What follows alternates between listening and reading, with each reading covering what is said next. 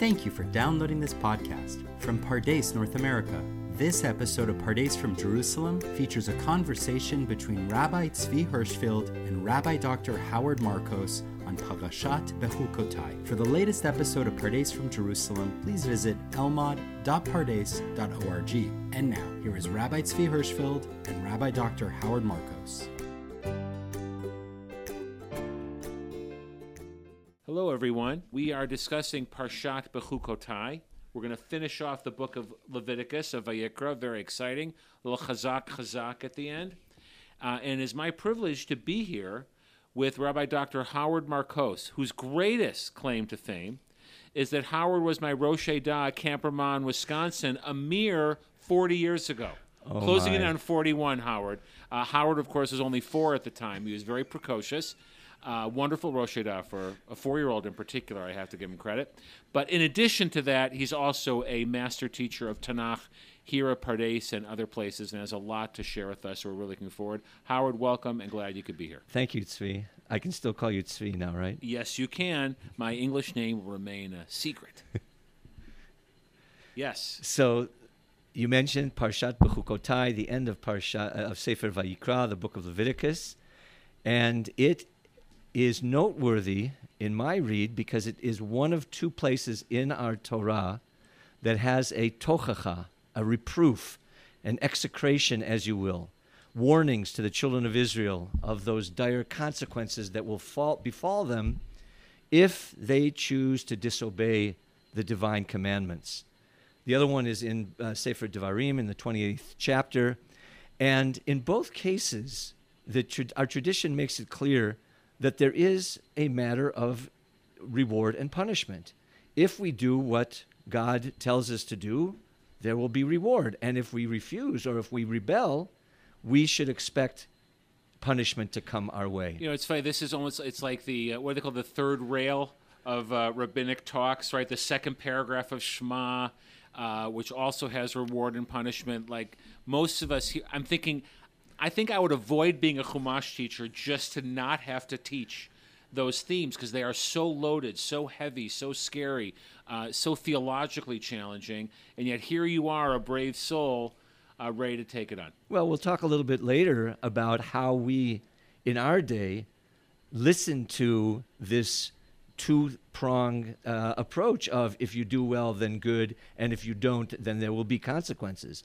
I know that my kids, when they would hear me say to them, you know, there are consequences to what you're, you're doing right now, that scared them. It worked. Yeah. Okay, so maybe that's a clue into what's supposed to be happening here. Could be. All right, let's find out. Go ahead and walk us through. Well, what intrigues me in this section of uh, Parshat Bechukotai, specifically chapter 26, is that the uh, kinds of punishments that are threatened by the divine are very, very specific and very unusual. And the language that's being used is really uh, something for me that is noteworthy. I also want to mention that the language that's found in our Torah is very similar to what is known as the vassal treaties of King Esarhaddon, who reigned in Assyria in northern Mesopotamia, which is today's modern day Iraq, in the 7th century before the Common Era. So King Es- Esarhaddon would conquer territory and strike deals with the kings of lands which he would conquer, turning them, turning, turning them into what we call vassals. These vassal kings would then enjoy the protection of the Assyrian king and his military on the condition that they would agree to terms and laws that would be stipulated by the king himself. So what you're saying is when this layout here, with uh, and I'm sure you'll walk us through some of the specifics of pestilence or loss in war or even divine punishment, right? Uh, there are echoes or real patterns of this is a normal language that the conquering king, in offering some kind of treaty, an arrangement, an agreement with who they've conquered. Uh, and so in this instance, God is our conquering king, and we are being invited, you're saying, to be his vassals. Exactly. And please also note that the kings of the ancient Near East oftentimes considered themselves as also God. And so the, the crossover between king and God for the the uh, king like Esarhaddon, and for us calling our God King, King of all kings. So there is that combination of exactly as you explained it, the pattern of you are God is saying to the Jewish people, to the Israelites, you are my vassal. Here is the treaty that I am putting on you. Your agreement is now forthcoming. Which sort of, it, it, on the one hand, it makes God very human, but what you're saying is it made God very relatable. People hearing, if we follow the text, and this is Moshe speaking to the people, or however we, we, we get this, uh, this statement, you're saying this is not a language that people would have looked at with astonishment the way maybe some modern readers might. Precisely. The echoes, they could have said, I've heard this before. It was what was out there. The stock phrases, and we're going to look at a couple of them now. These phrases of what will happen if they don't agree, they are.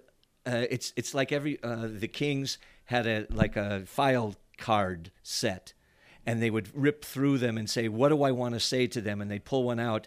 And that's one everybody knew. And let me give you an example if I can. Please. So, um, what happens if a farming community is a part of the punishment, the receivers of the punishment, if they don't follow the dictates of the sovereign power? Well, if we look at chapter 26 of Vayikra, verse 19, we have the answer that the Torah provides. In verse 26, God, as you said, through Moshe says, Vishavarti et gaon uzchem, v'natati et shmeichem kabarzel, ve'et artzechem kanechusha. God says, if you don't obey me, I will break your proud glory. I will make your skies like iron and your earth like copper. Well, iron skies do not bring rain, and copper land does not yield crops. So there could be nothing worse for a farmer than hard soil and no rain. That is the ultimate punishment that a farmer could receive. You hear that and you think, I'm going to die. That's right, because that is my life for a farmer. Well, I want to tell you, Tzvi, in the Treaty of Esarhaddon that I mentioned before, we discover that if the people do not obey, the king invokes the gods, small g, and says, May God X turn your soil into iron and just as rain does not fall from a copper sky, may there come neither rain nor dew upon your fields. Wow, it's like a quote for quote. Isn't that amazing? Really amazing. So, and it's not it's not just there. There are other places where we, if we look closely, we can see that the people are going to say, "I hear you loud and clear," because I know exactly what that metaphor or that simile means, and it, it's it's very clear, and it's also literarily what was important at that time. It really touched on the essence of who the people were, uh, tra- either traveling or in cities in the ancient Near East. So, just to take this parallel uh, in this direction, what is the motivation of the vassal to rebel against the king in the ancient Near East? And then, how do you think that projects on the Israelite people? Because the text, I guess, assumes there's going to be a motivation to rebel. If there's no motivation to rebel, enough to warn you over and over again. So I'm just wondering, in your mind, how do you understand the parallel in that direction? Why the vassal state might want to rebel, and then why the Torah assumes the Jewish people are going to want to rebel? Well, a, a number of elements that are about this rebellion are, for example, choosing another side. So if the people, um, in the Israelite people, choose another God, that is to say, another benefactor.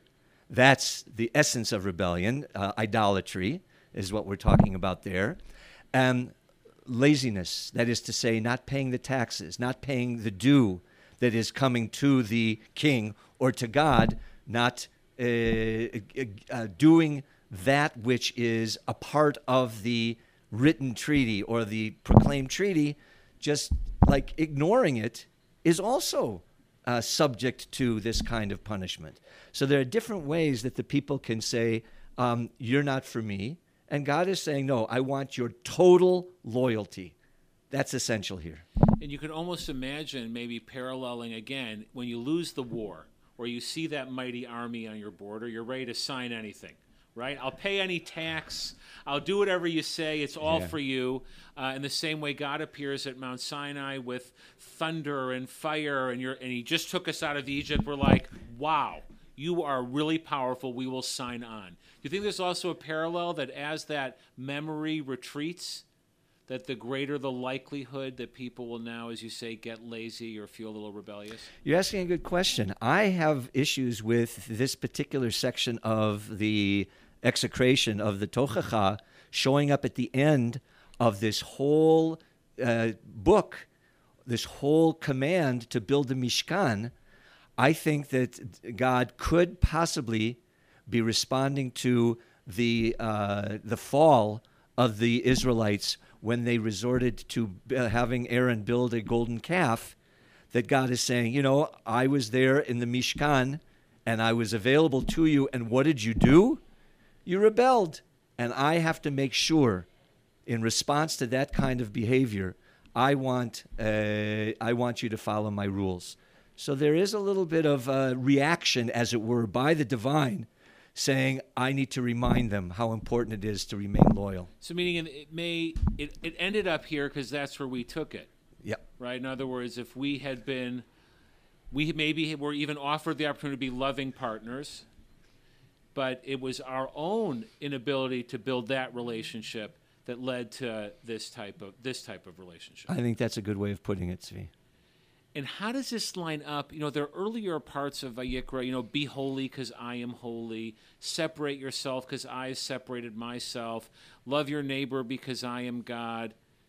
That, that, that relationship of power and threat are not present in other parts of the book. And yet here, it's such a tough way to finish. Uh, you say finish. I think the children of Israel and God are in the middle. And so, therefore, this is a reminder even though there is the uh, the holiness code, be holy because I, the Lord your God, am holy, and all of that, that's one way of dealing with the children of Israel, or just children. But another way is in order to keep them in line for the long haul, one has to also say there are rules and there are consequences, and we're in the middle of establishing this relationship um, the question that I want to ask you, Tzvi, is what happens if the children of Israel, how do they read these uh, claims by God, these, these demands by God? Are they saying, oh, yeah, thank you very much, you know, I'll, I'll take this under advisement? Or is it frightening for them? Well, I guess, you know, it all depends. I guess on a certain level, uh, as the Tanakh continues, you could say we're obviously not frightened enough because, as you pointed out, the fundamental breaking of this relationship is to find a different king. And we fall into that uh, already in the book of Judges, and it's a perpetual problem. So maybe you could say that uh, it didn't leave its mark in the way that it was intended to, or like all relationships, relationships are complicated. They go in and out, they go up and down, and maybe it left enough of a mark that we also come back a lot in the book of Judges and other places. So maybe it's it's a moment that reappears but then goes quiet. I don't know. What do you think? I think it's an ebb and flow. I think that the relationship with God between God and the Jewish people has always been an ebb, ebb and flow, ups and downs. And this is a point it could be where God is responding to a low and trying yet another method of parenting, of being God to this people by saying, I'm going to have to be a li- not a little bit, I'm going to have to be extreme. Just let me give you one more example Please. of an extreme. So there's reference made in the section of Vayikra to citizens having to eat the flesh of their own children. A tro- totally gruesome description of the desperate state of affairs. Yeah, awful. It awful. is. The words in the in the text are in uh, verse 29, "Va'achaltem besar b'nechem uvesar benotechem tochelu." You shall eat the flesh, flesh of your sons and the flesh of your daughters. And indeed, this is also declared as one of the tragic outcomes will be, which will befall the citizens of one of these vassal states in the event that a treaty is abrogated. The people are told exactly, may you eat in your hunger the flesh of your children. Well, I want to ask the children of Israel did you actually hear God saying that this is going to be the outcome? Did this ever happen in the history of the Israelites, either during their trek through the wilderness or when they established themselves in Eretz Israel? I'm not sure. But sometimes, I can tell you as a parent, sometimes we tip over into the extreme in order to get their attention. Wow. So what you're suggesting here is putting it in this context, like those commentators that try to identify word for word where this happened, where that happened, it's all coming true. You're saying that some of this could just be a style of speech. Yes. It doesn't mean that literally people are eating children necessarily. It can be a way that people. You want to know how bad the starvation is going to get? Think of the worst thing you could imagine. That's how bad it's going to get. So it's not prophecy in the sense of predicting specific events. It's meant to instill a mood, an awareness, or even a fear. That's right. The same kind of fear that the king wants his vassal uh, state to hear and to obey. And yet, do you still feel somewhere within the context of Vayikra that I don't know? I, I almost want to say, would God prefer it otherwise to not need this?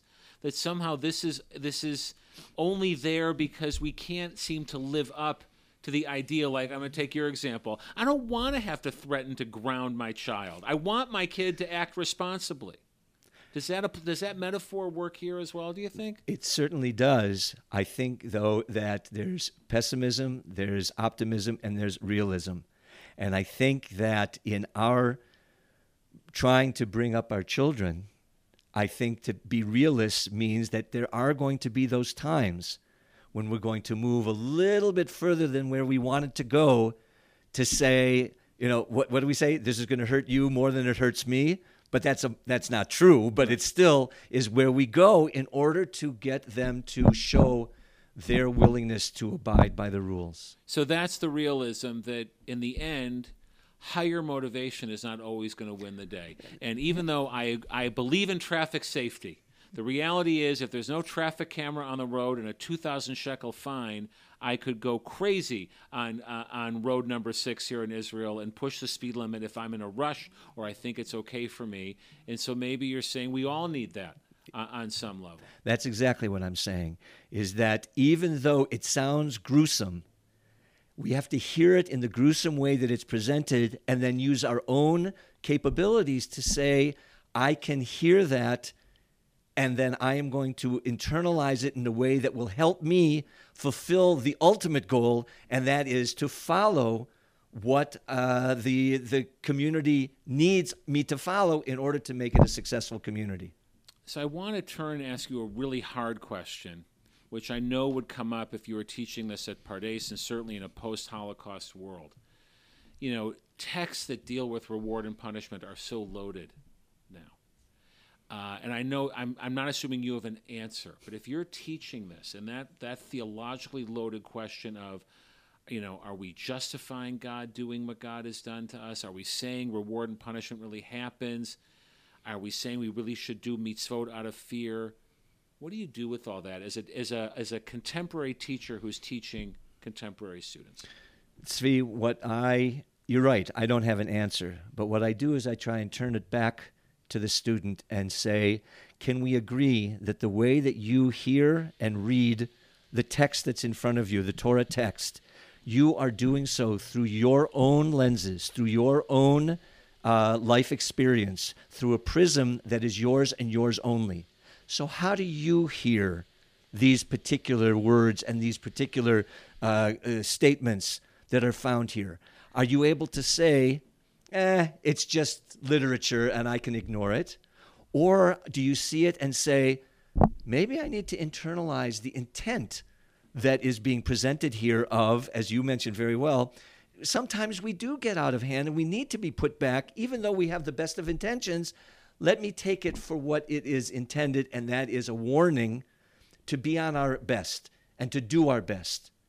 Or is it someplace in the in between and I put it back on the student and say, how do you see this? How do you internally react to the words that you see on this text uh, in the text?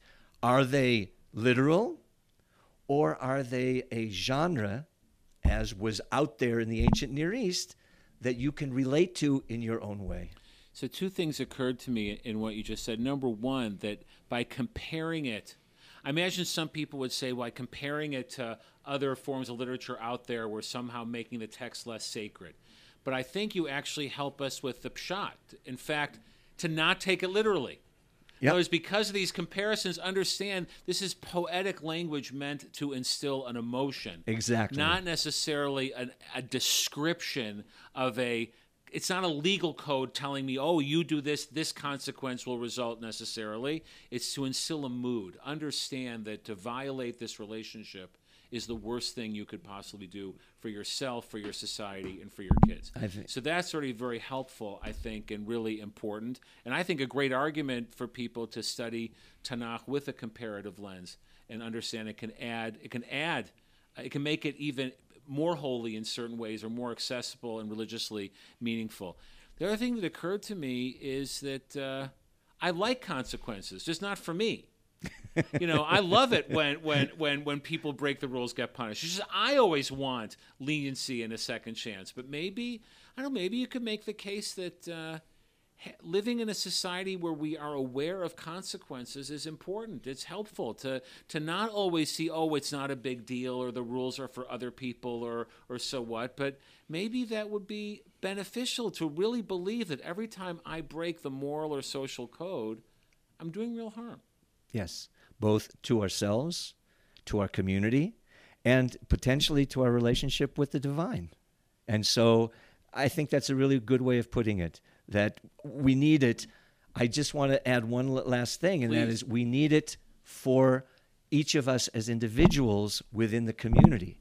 That we need to be able to say, I'm hearing it in a certain way, and for others to be able to say, you can hear it that way, I hear it in a different way bringing it together, saying, but as a community, do we have certain standards that we need to keep? I just want to ask you one question before we close, and, and maybe you haven't thought about it, but I'm sure that you have. The fact that this all finishes off, like we have this really powerful speech, and then we move to these laws of vows and donations.